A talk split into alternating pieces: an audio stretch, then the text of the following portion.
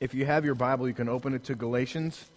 Um, we took a pause for the Christmas season and then the last couple of weeks as well to, uh, from our, our series, The Gospel is at Stake. But I want to draw your attention back to this image that we have.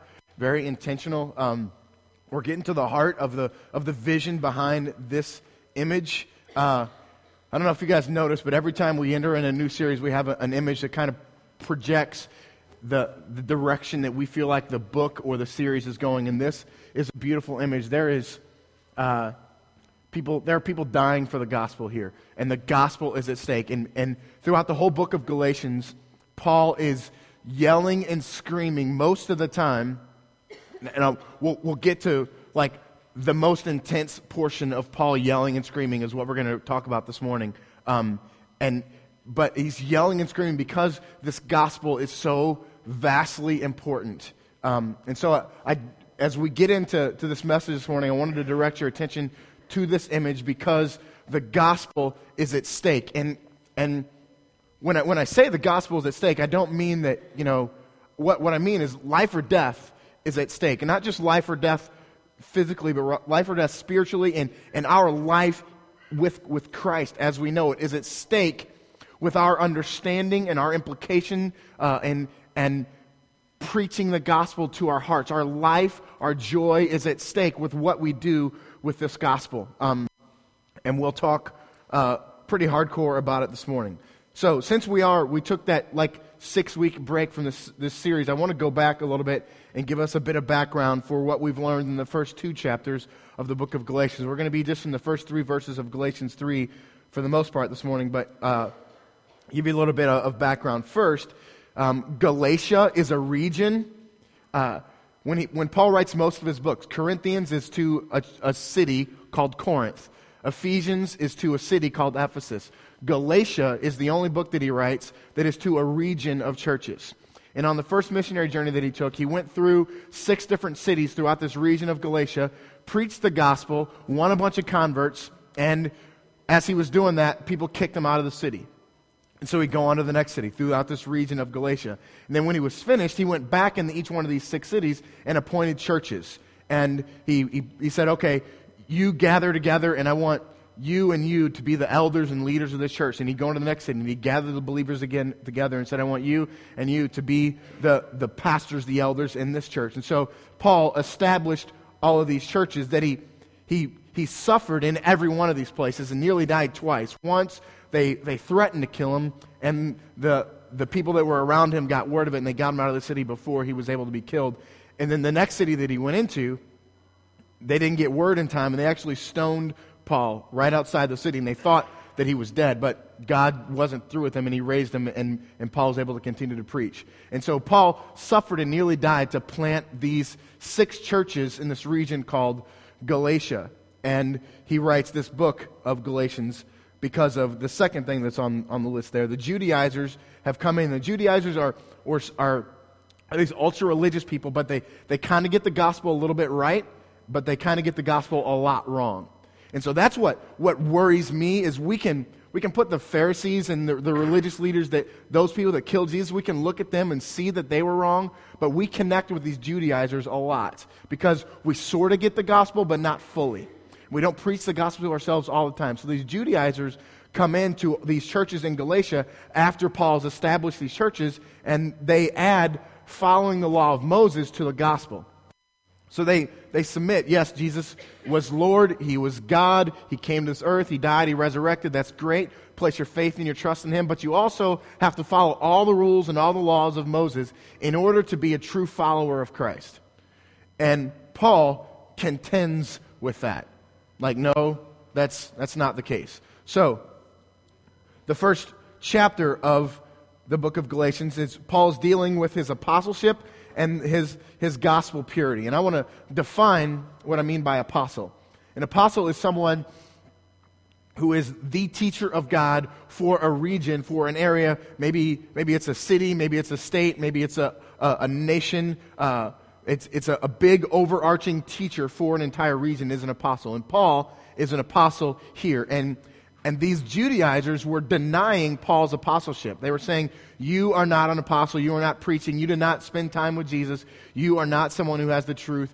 these Judaizers were denying his apostleship. And so in Galatians 1 1, Paul says, I am an apostle, not from men nor through man, but through Christ. I am an apostle because of what Christ has done in me and what he's spoken to me. And now I have this authority to speak in you because Christ has given it to me. So Paul is defending his, his apostleship. He actually calls himself an apostle there that I just read in Galatians 1.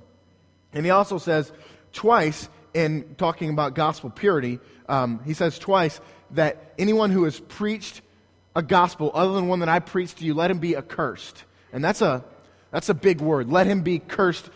It's, it's a demonic word. Let him be overtaken by demons. Get him out of here. He can't speak. Don't allow a false gospel other than the one that I preached to you to, to make its way into your heart.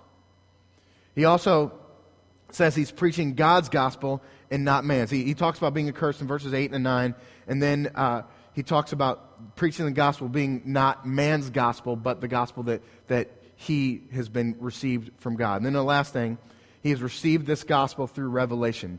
Uh, Galatians 1.12, he says, I received it through revelation of Jesus Christ. So, what Paul is he, he's stating here, he's, he's contending for is that, yes, I am an apostle, and I need you to understand the purity of the gospel. And Paul is very, very violent in his words, very intense in his words. And that's why we have the, the, the difficult, ugly, like intense people being stoned because the gospel is at stake, and Paul doesn't mix his words at all. So, what is Paul's theology? What is he speaking about? And that's what Galatians 2 is about. First, justification comes by faith and not by works. And we'll land on that a little bit this morning and kind of flesh that out a little bit more as we get into Galatians chapter 3. Uh, but what does it mean to be justified? I, I, that's a religious term, and, and I don't want to just stop and, and decide that everybody understands what justified means. So let's, let's define what this word is that we're working with. Justified, because of sin that's in us, we don't have the right to stand before God because of the sin that's on us. Justification, being justified before God, means that we have the right now to stand before God because Christ has paid the penalty for our sin, and now we have this privilege to stand before God. So that is how we are justified. So we are justified by our faith and not by what we do. And that flies in the face of religion and flies in the face of what these Judaizers are saying. The Judaizers come into this, this church in these churches in Galatians say, yes, by faith, but not by faith alone. By faith and works are you saved. And Paul is contending for this because it brings death to our hearts. If we think that we can gain favor of any kind, in any way, in any shape with God by what we do, it brings death to us. We'll talk about that as we get into the first three verses of, of chapter 3. Let me read Galatians 2:16 because this is the the beauty of, of the gospel, of this being justified by faith and not by works. Yet we know that a person is not justified, having the right to stand before God, by works of the law, but through faith in Jesus Christ. So we also have believed in Christ Jesus in order to be justified by faith in Christ, not by works of the law because by works of the law, no one will be justified. Paul is ultra repetitive. He says the same thing three times in one verse. You're not justified by, the work, by works, you're justified by faith. You're not justified by works, you're justified by faith. You're not justified by works, you're justified by faith. That's Galatians 2.16, over and over and over again, speaking it into our hearts, and into our heads. Because, and I'll, we'll, we'll get to a, a Martin Luther quote in just a little bit, we have to beat this thing into our heads over and over and over and over again because our natural bend is towards religion. We meet Christ, we engage Him through faith, and then our life begins to happen and we begin to get distracted from Him, and we are concerned with pleasing Him with what we do in, in, in our works. And that's a false gospel. So, what is the practical outflow of this faith versus works? Paul teaches that as part of his theology in Galatians 2.20. This is, uh, if you're looking for a verse to memorize for 2011, Galatians 2.20 is a great verse to memorize. I have been crucified with Christ. This verse may be uh, familiar to you. And so you might be able to pass by that first sentence, but I want you to stop and look at the weight of this sentence. I have been crucified with Christ. You guys, crucifixion, brutal, awful, miserable death. Paul's theology, the outworking of this faith versus works mentality is I've been crucified because a big part of faith, we, we think of faith as synonymous with trust. It's, it's a part of trust, but it's more surrender. Complete and utter surrender. And not just don't kill me surrender, but please kill me surrender. This is what God is, is calling us to. I have been crucified with Christ. Let that sentence, if you don't hear anything else this morning, hear that beautiful sentence. I have been crucified with Christ. That's the outflowing of this gospel in our hearts. When we accept, when we say, I place my faith, I place my surrender to you, God, kill me. That's what you're saying. And if you're not saying that, you're not saying, I'm a believer in you, Jesus. And that's huge. And that, I, don't want, I, want, I don't want to get past what I just said and to, to push that aside. Because a lot of us in, in our middle class suburbia trust in, in religious activity that we've done in the past, or maybe our parents have done in the past, and don't ever come to the place where we can say, I have been crucified with Christ. It's, I have been damaged a little bit with Christ, or I have, I have seen Christ, but now I'm going to go do what I do. This is vastly important for us to come to grips with. And Paul is jumping up and down, screaming and yelling the, the massive importance of this. It is no longer, reading back from Galatians 2.20, it is no longer I who live, but Christ who lives in me. And the life I now live in the flesh, I live by faith, trust and surrender, and complete surrender the life I now live in the flesh, I live by complete trust and complete surrender in the Son of God, who loved me and gave himself for me. Death to self. Death to self. So let's transition today. I've been talking a lot already this morning about uh, a rant that Paul is going on here. And, and I, I don't want us to, to miss this. I want to show you guys a little piece of a video of, of some serious rants and, and understand this is what Paul is doing here. This is going to kind of make you chuckle a little bit, but this is, this is ultimately what Paul is doing here. So hit that. Society today. Come after me. I'm a man. I'm 40. I'm not a, I'm not a kid. What's that? Uh, playoffs? Don't talk about playoffs. You kidding me? Playoffs? I just hope we can win a game. Four picks against Grossman and two fumbles. What do you see about the Bears? Uh, we shut them down that way. No, we, you know, I mean, we, we just uh, we, the Bears are what we thought they were. What, what, what we thought they were. We played them in the third game. Everybody played three quarters. The Bears are who we thought they were. That's why we took field.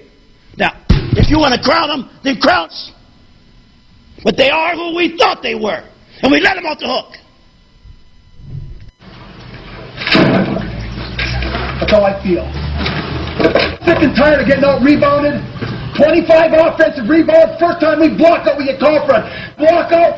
We're pushing people. Meanwhile, they're on the other court grabbing the rebound, going over the top and grabbing them. We get one offensive rebound, then we get called for over the back. We, we don't block out very well, and we're not getting called, one or the other. That's where I'm frustrated. That's where my whole frustration comes in. Offensive rebound. The entire thing came down to offensive rebound. I got every offensive rebound. And we didn't get one of them. Okay, so I show that one because I, I think it's funny to watch coaches go nuts. Um, but two, to get your mind off of, you know, as Paul is writing here, he's not he's writing with this sort of intensity where I think it's hysterical. The guy, like, the first say his entrance into the thing is throwing papers down, and he's like, I'm mad! It's really funny. But the image is the same image that Paul is portraying here and writing with here. If, if, uh, if Daniel Tosh had been around when Galatians was written, what the first Galatians 3.1 would have been like a web redemption for Daniel Tosh, right? And some of you guys know who I'm talking about, some of you guys don't. Uh, uh, but but that's, that's exactly what's happening here. He is screaming, yelling, crazy mad at these people because it's, it's a really important thing that he's talking about.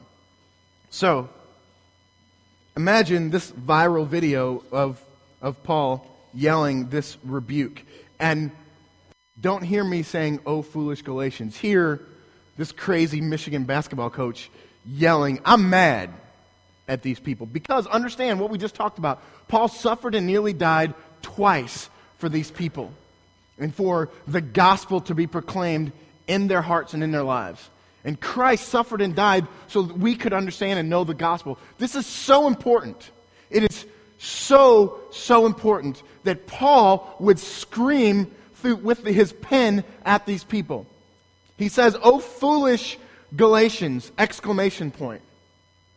"O foolish Galatians, if you don't understand the gospel that I proclaim to you, if you believe a gospel other than the one that I proclaim to you, other than crucify yourself because of what Christ did for you in complete and utter faith, trust and surrender to who He is, if you don't believe that, you are foolish. And these Judaizers have come in and make them believe something other than this gospel. And now here is Paul and here is Rick before you screaming, foolish Galatians, because it's so vastly important. Getting the gospel wrong is worthy of a harsh rebuke. I, want to say that again. If married guys, if you go out and, and sleep with another woman, the rebuke that you deserve for that is less than the rebuke you deserve for getting the gospel wrong. And Paul is screaming here at you if you get the gospel wrong, oh foolish Galatians. Practical application of this, we have to daily, daily remind ourselves of this. All the time, beating it into our heads. Martin Luther says this, and this is not Americanized, there's some hard old school English words here. Here I must take counsel of the gospel. I hearken to the gospel which teacheth me, not what I ought to do, for that is a proper office of the law. The purpose of the law is to teach us what we ought to do and show us that we can't get there. This is Luther. But what Jesus Christ, the Son of God, hath done for me. The law teaches us what we ought to do. Christ has done that for us. To wit, that he suffered and died and delivered me from sin and death.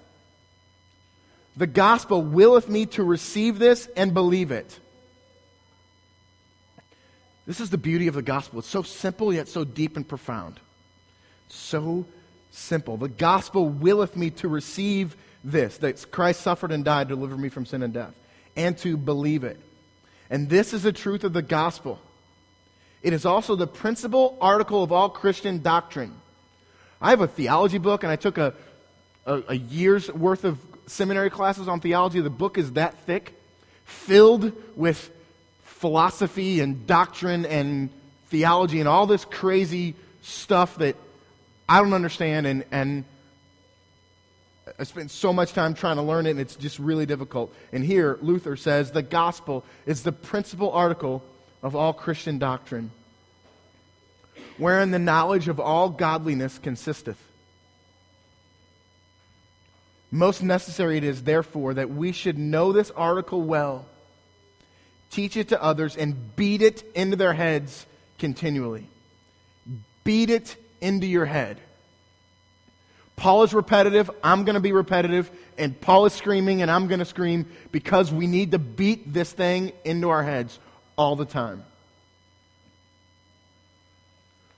How do we do this? Remind yourself of the gospel. Saturate yourself with it. Listen to gospel centered preaching. Read big chunks of scripture. Read Romans over and over and over again. Read Galatians over and over and over again. Read books about the gospel. Get in community with people, living life in gospel centered community. And that is the focus of the gospel. And that is the, one of the, the major tenets of this church is to live a gospel centered life and to preach this into our head all the time.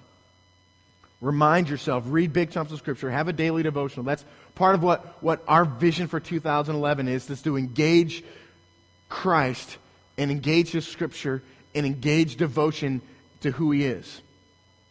The second thing that Paul is saying when he says, O foolish Galatians, is the importance of the doctrinal purity of the church. Uh, again, Galatia is a collection of churches that Paul has planted and knows their effectiveness as a body of believers on mission is dependent upon their full understanding of the gospel. I'm going to say that again. Paul understands. He's screaming, Oh, foolish Galatians, not just for their own personal sakes, but for the effectiveness of their mission. If, and we can understand from that, if we don't corporately understand the vitality and the importance of the gospel, our effectiveness on mission is at least tainted and probably almost worthless.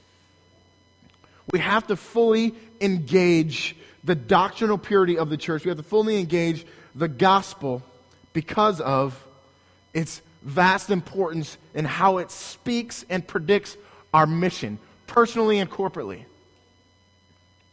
The third thing that he's saying we can take from O Foolish Galatians is the importance of community. Without community and trust and respect, there can be no rebuke. Without Paul living among these people, nearly dying twice, and, and them understanding, do you know, here's the, the beauty of that. Paul almost dies in one city, goes to the next city, and, and they, they actually try to kill him, throw stones at him for a couple hours, and he's, he's nearly dead. Paul so loves those people that he goes back to that same city where those same people are that want to kill him. How much respect and love and admiration that these people have to have for Paul here? Enough for Paul to scream and yell at them. Application of this for us. I want to ask you three questions in relation to community. In light of, of, of Paul yelling at these people. Are you touchy? Question number one. If somebody brings a rebuke to you, are you, how do you respond? How do you respond when people you trust and respect, respect bring criticism to you? How do you respond to, to people bringing criticism, criticism to you that you trust and respect? And what are you doing to build trust and respect with people around you so that you have relational collateral? Let's say that one again so you understand it. What are you doing to build trust and respect with people around you so that you have relational collateral? God intends for us to live in community, and He intends for us, when somebody is off of the gospel, to grab them by the throat, just like Paul is doing and say, What are you doing?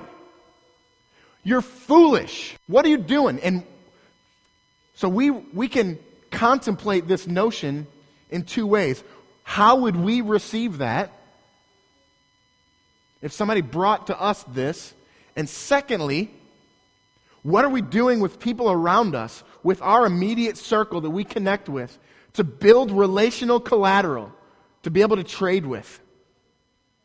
If, if I go up to somebody I don't know, I don't know Scott very well. We've, we've gotten to know each other a little bit through his coming here. But if I went to him and, and yelled at him for being foolish, Mm, maybe not. If I went to my wife and did that same thing, I have a little bit more relational cr- credit and clout with her. Right? So, what are we doing to build this collateral, this clout around us so that we can speak into lives and have lives speak into our own? The second f- sentence in Galatians 3:1 is says, "Who has bewitched you?" Bewitched here is like a marketing scheme.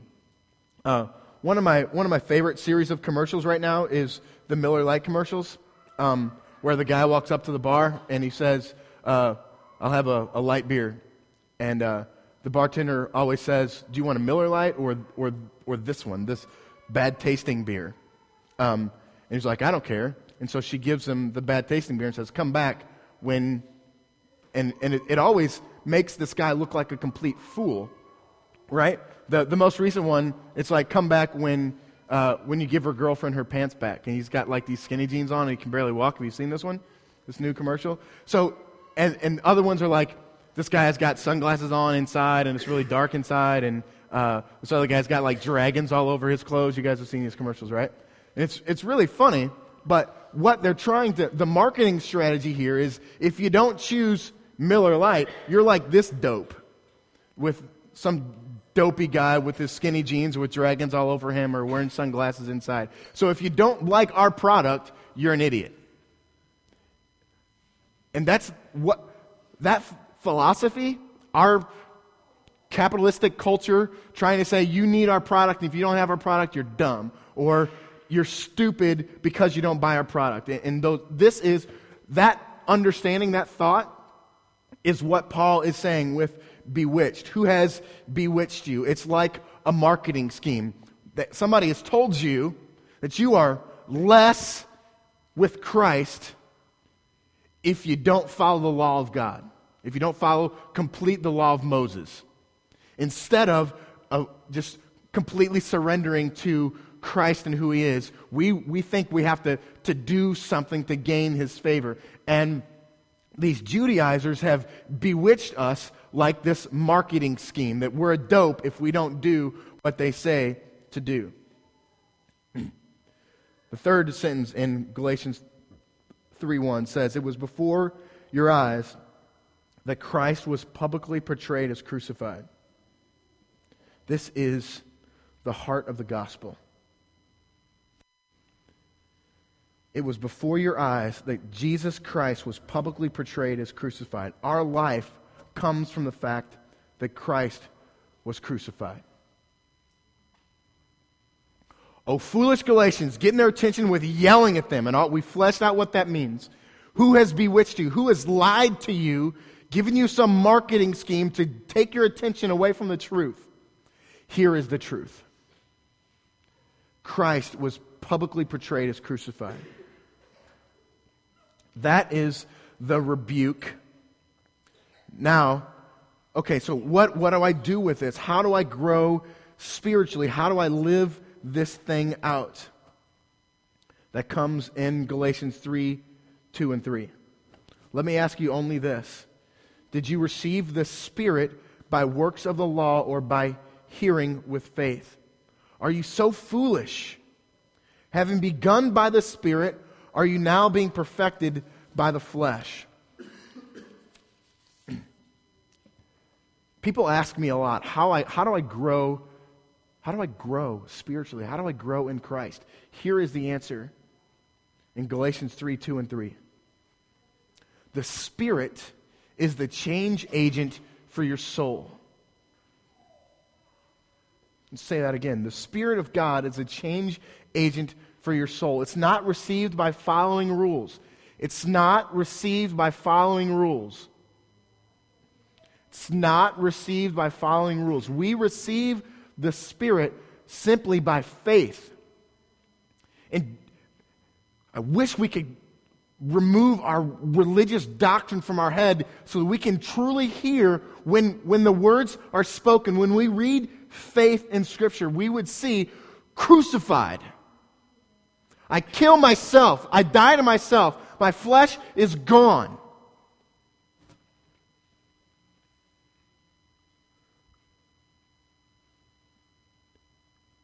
It's crucial for us to understand the gospel, to live this out practically, to understand that the Spirit is the change agent for our lives and for our hearts, and to grow spiritually is to surrender better, to die better, to die more fully. Look around the people around you, and here, here's a, a truth that I have seen I remember when I was in high school, growing up in a youth group, my, my youth pastor was a guy named Rex Alexander, and he was a beautiful man. I was I counted a blessing to get to sit under his ministry as a high school student. And the thing that I remember most, I remember my, my senior year, we always had Thursday night of camp was the, the, you know, everybody cried around the campfire and everybody said something sweet and beautiful and whatever. I remember the thing that I said, because I was about to graduate and go off to, to school. I, I, I said, It's been a pleasure and an honor to spend these years with this man who has figured out how to die to himself. The, I, I had a, another friend who is connected with a, a guy who is, is a, a great, he's, he's, an apostle for the, the United States of America. And, and this guy got to, to connect with him. And he, and he said to me, the, the one thing that this guy has got figured out is that he has figured out how to die to himself. Look around you at the people that you respect and trust and, and you, you respect their walk with God. Chances are that person has somehow figured out a way to die to themselves, to kill their flesh, to destroy who they are. We can very easily, when people come to me and say, how do I grow spiritually? Usually, they've been spending a lot of time trying to check off a spiritual checklist. I memorized some scripture. I went to church every day. I prayed every day. I did all these things for God, and I just, I can't seem to grow. I can't seem to, to be more intimate with God today than I was yesterday.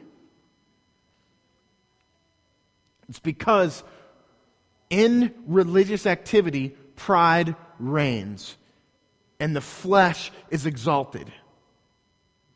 I'm crucified with Christ. When pride reigns, the spirit is killed.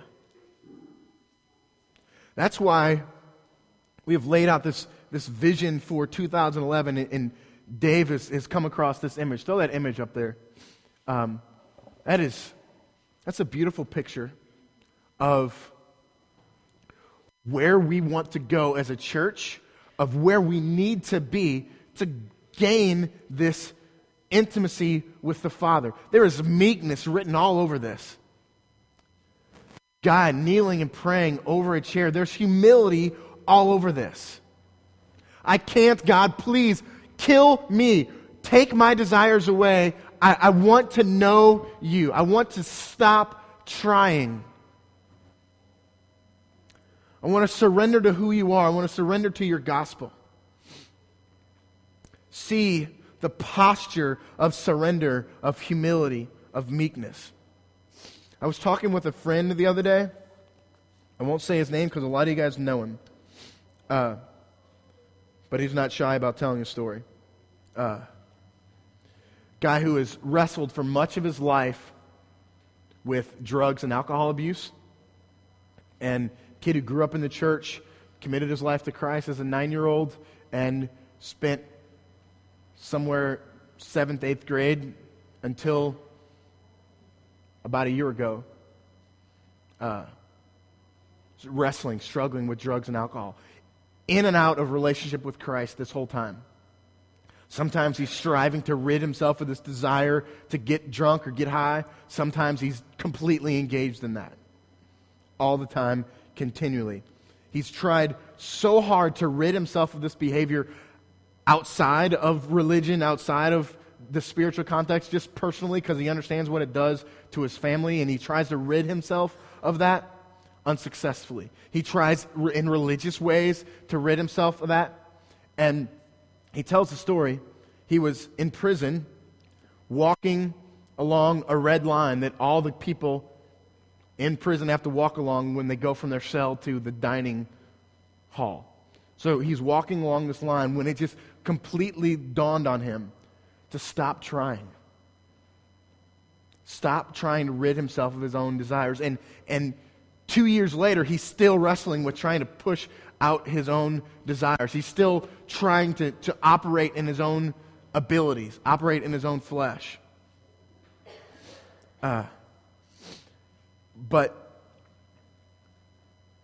I, I said he's walking along that, that line and, and he, he really gave himself to Christ, he says for the first time they're walking along that line, but he still continued to operate in his own flesh. And he says that as he was wrestling through those times, he was still trying to, to, to expel his desires, his craving for drugs and alcohol, even after Christ had entered into his life.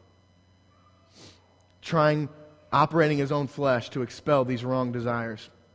And it's only been within the last like three months that he's come to this understanding that he is powerless to expel his flesh centered desires. Let's say that again. It's only in the last three months that he has come to the understanding that he, in himself, is powerless to expel his desires.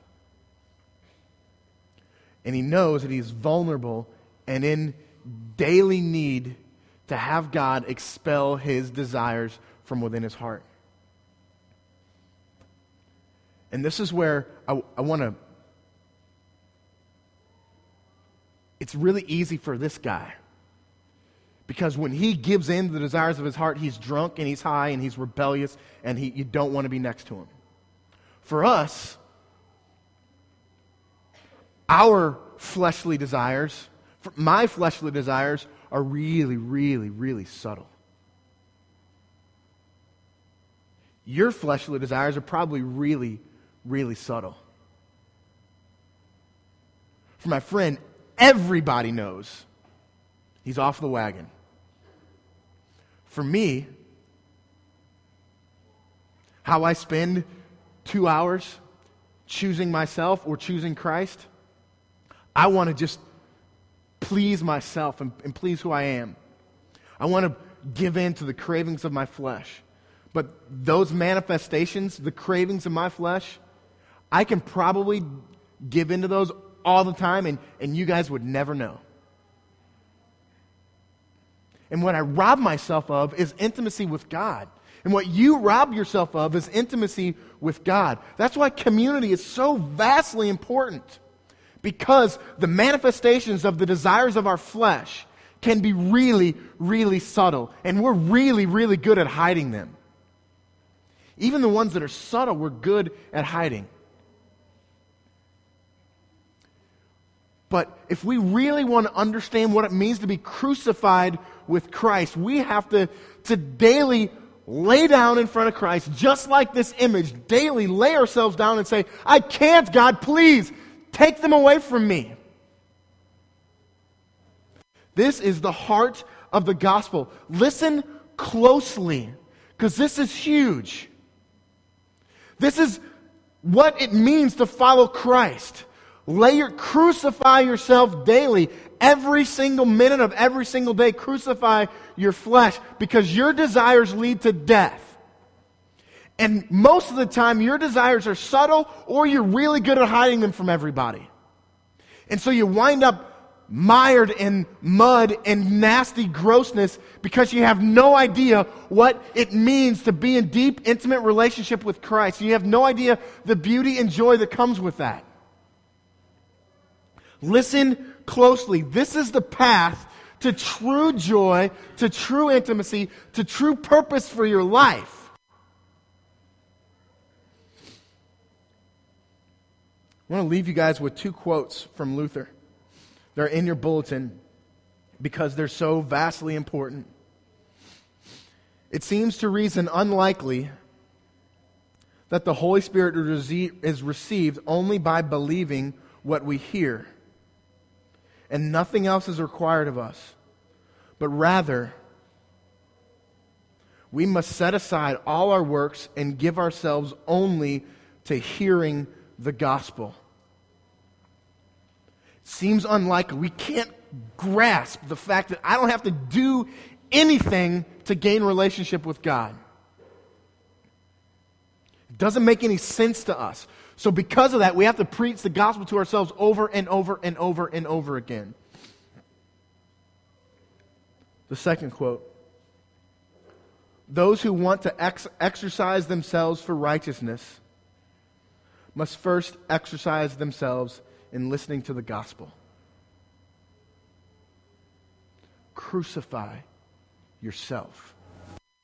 surrender. The walk away theme that I want us to walk out of this room with this morning is live by the Spirit. Stop trying to be perfect. Surrender yourself to the gospel. Let's pray. God, I thank you. I thank you for so many things this morning. I thank you for showing the beauty of the truth of this to my heart, Father, and giving me the desire to crucify myself, Father. And I beg of you now that you would give, give me whatever I need to, to crucify myself, to die to myself, God, because I want to have intimacy with you, Father, and I want to call people to this beautiful intimacy with you, Father. God, I pray for those in this, in my hearing this morning, Father, that we would all learn to crucify ourselves. Give us what we need to die to ourselves, God, to, to understand the beauty of the gospel, to continually beat it into our heads, to lay down our works, Father, lay down our religion, and instead fillet ourselves at the altar of yours. God, I thank you for the the simplicity of the gospel. And while it's so simple, we will never measure the depth of it. And I thank you for a church that would gather seeking your truth, God. Lord, I pray for every relationship in this room, God. Every relationship that these people have even outside of this room, Father, that we would leverage those relationships for the gospel, God.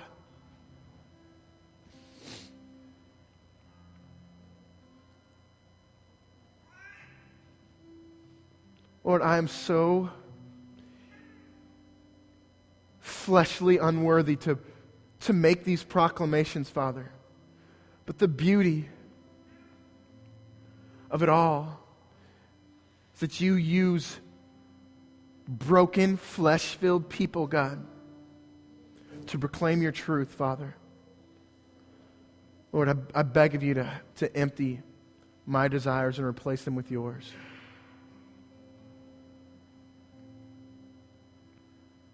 God, I pray that we would all take our delight in you. And you would empty us and fill us with yourself. It's in Christ's perfect name that I pray.